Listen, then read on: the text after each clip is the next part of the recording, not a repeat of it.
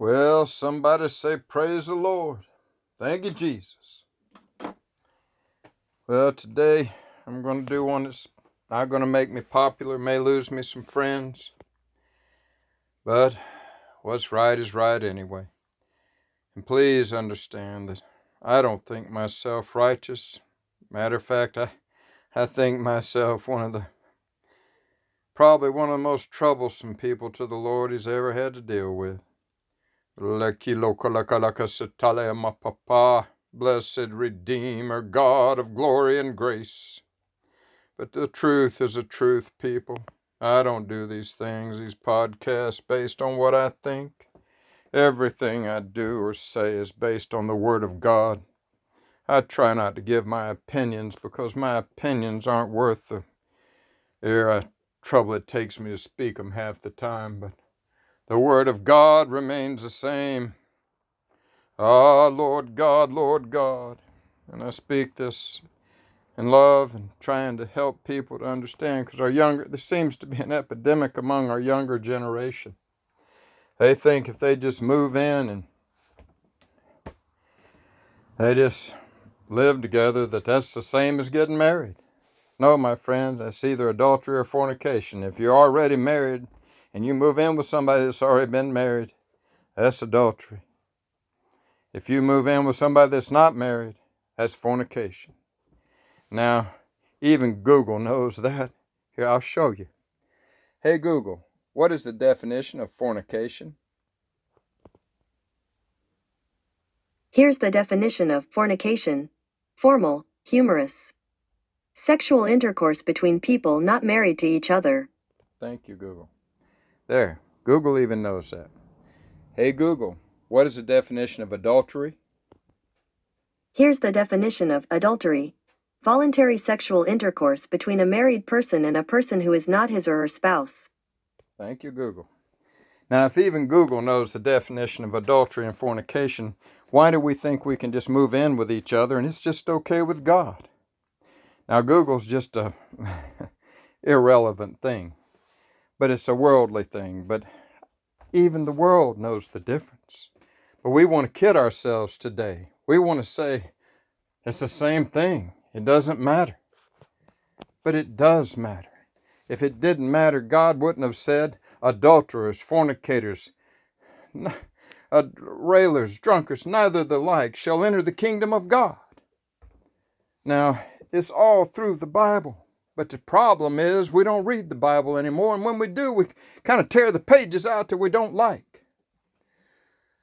I'm going to title this one today The Woman at the Well. Salekilo Kalakalaka Satalama Papa. Blessed Redeemer, God of glory and grace. John chapter 4, verse 16 through 18. Jesus said to the woman at the well, well I'll tell you the story of it. Jesus was kind of tired and he sat down at the well, and a woman came up to draw water. And he looked at her and he said, Give me a drink, please. And she said, You know, she was a Samaritan woman. It was kind of like between the minorities and others, and, you know, and the whites and the blacks, the Hispanics, and, you know, the different, it was a racial thing the Samaritans and the Jews didn't get along. The Jews looked down on the Samaritans. The Samaritans knew it and they didn't like it. So they didn't get along. And she said, Why, you're a Jew. Why are you asking a drink of me? By the way, Jesus was a Jew, born of the seed of David through the earthly means. But though he was not born of earthly means, he was born of a virgin. But even still, his mother was a Jew. Ah, Lord God, Lord God. But he was accredited to the seed of David, though David had nothing to do with him as far as physical goes, because Mary had no intercourse before she was married. Again, she was not an adulterer, neither a fornicator. She wasn't married, so she didn't have sex. Now, trust me when I say I was one of the biggest I ran around a lot in my younger days when I wasn't married. Now, since I've been married, I don't do things like that. Even when I wasn't in church, I didn't do things like that. Not when I was married. I made a mistake a couple of times before I got in church. But even I, as bad a guy as I was, I knew that was wrong to go out and sleep with a woman in one bed and then crawl into bed with my wife. You just don't do things like that. But anyway, that's not really what we're dealing with right here. Everybody knows that's an adulterer. What we're dealing with here is young people that go out and, and are people that just move in together and hey, this is my wife, this is my husband. Did you get a divorce from your last husband, your last wife? Did you get married? Did you go and honor God? Now I'm not saying that you have to if if you've been legally married, then you need to get a legal divorce. But if you've not been ever legally married, if you just go into church or go get a minister or whatever, and you, I'm not saying you have to get licensed with the state you live in. I'm not saying that. I'm saying you have to honor God with your marriage.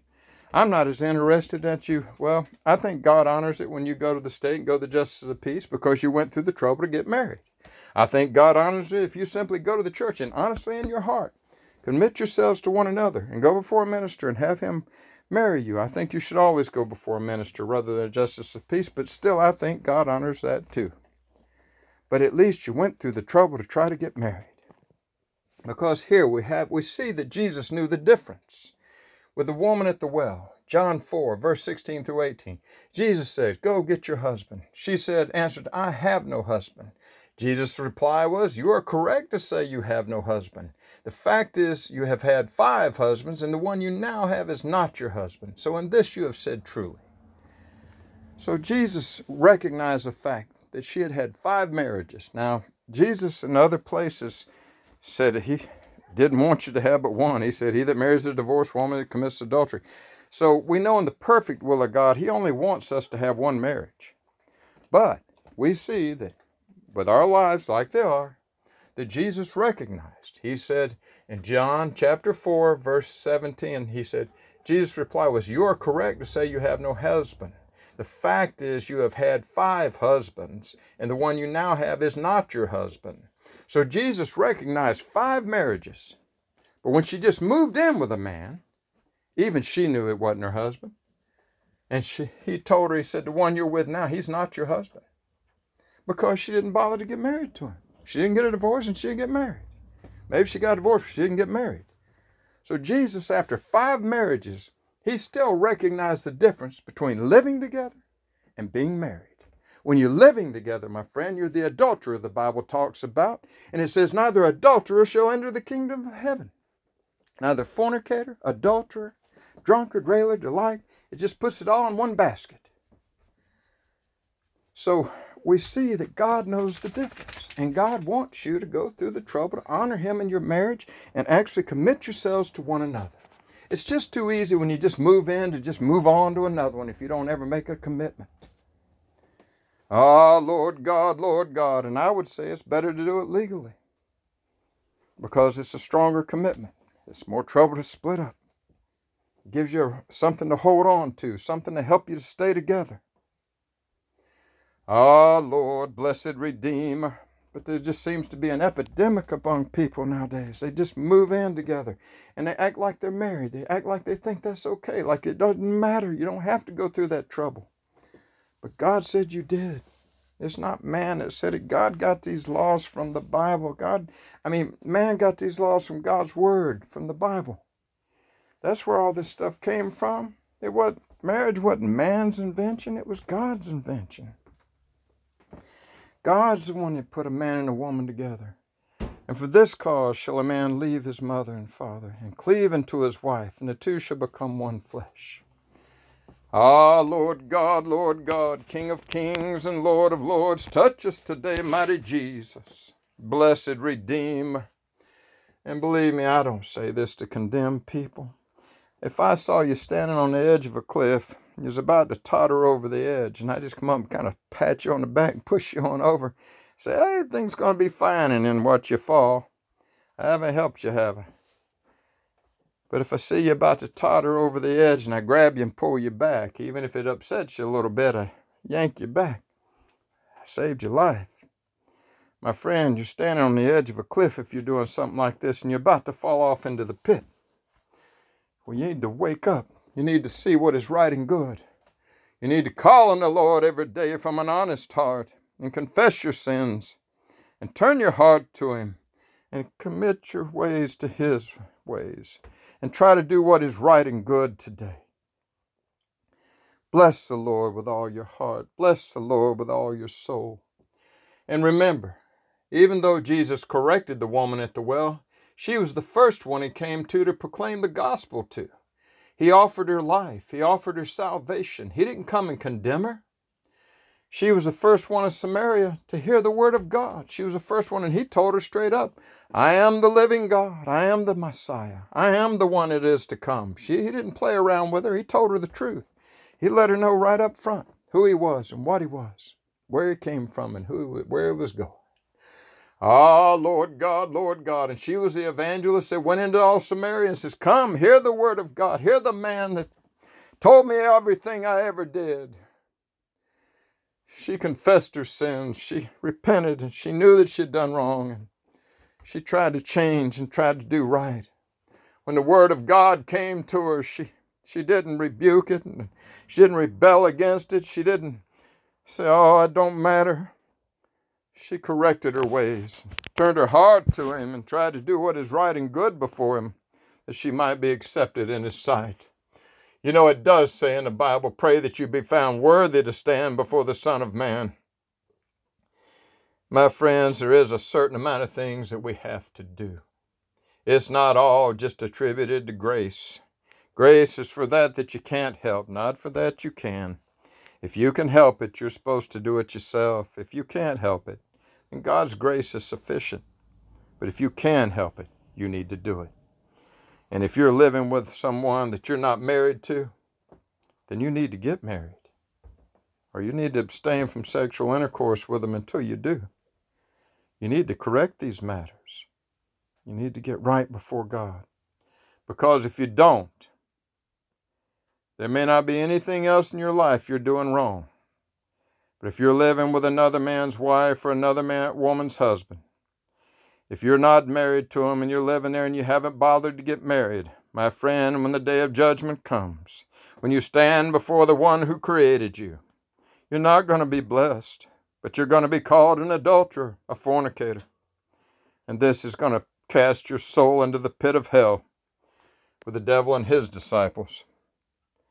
And it's just a simple thing to, my Lord, I have a daughter that she has a lot of troubles, mental issues, and everything else, but she even managed to get a divorce for little or no money. It's not that hard to do, usually. Even if the other person doesn't want the divorce, you can get it anyway. My first wife, she divorced me without me even knowing I was getting divorced. She left me, divorced me.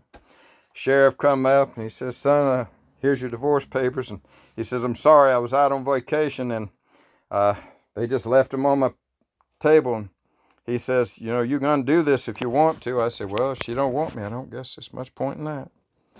But uh, at least my first wife was a good woman, though. We, we got married before we moved in to live together.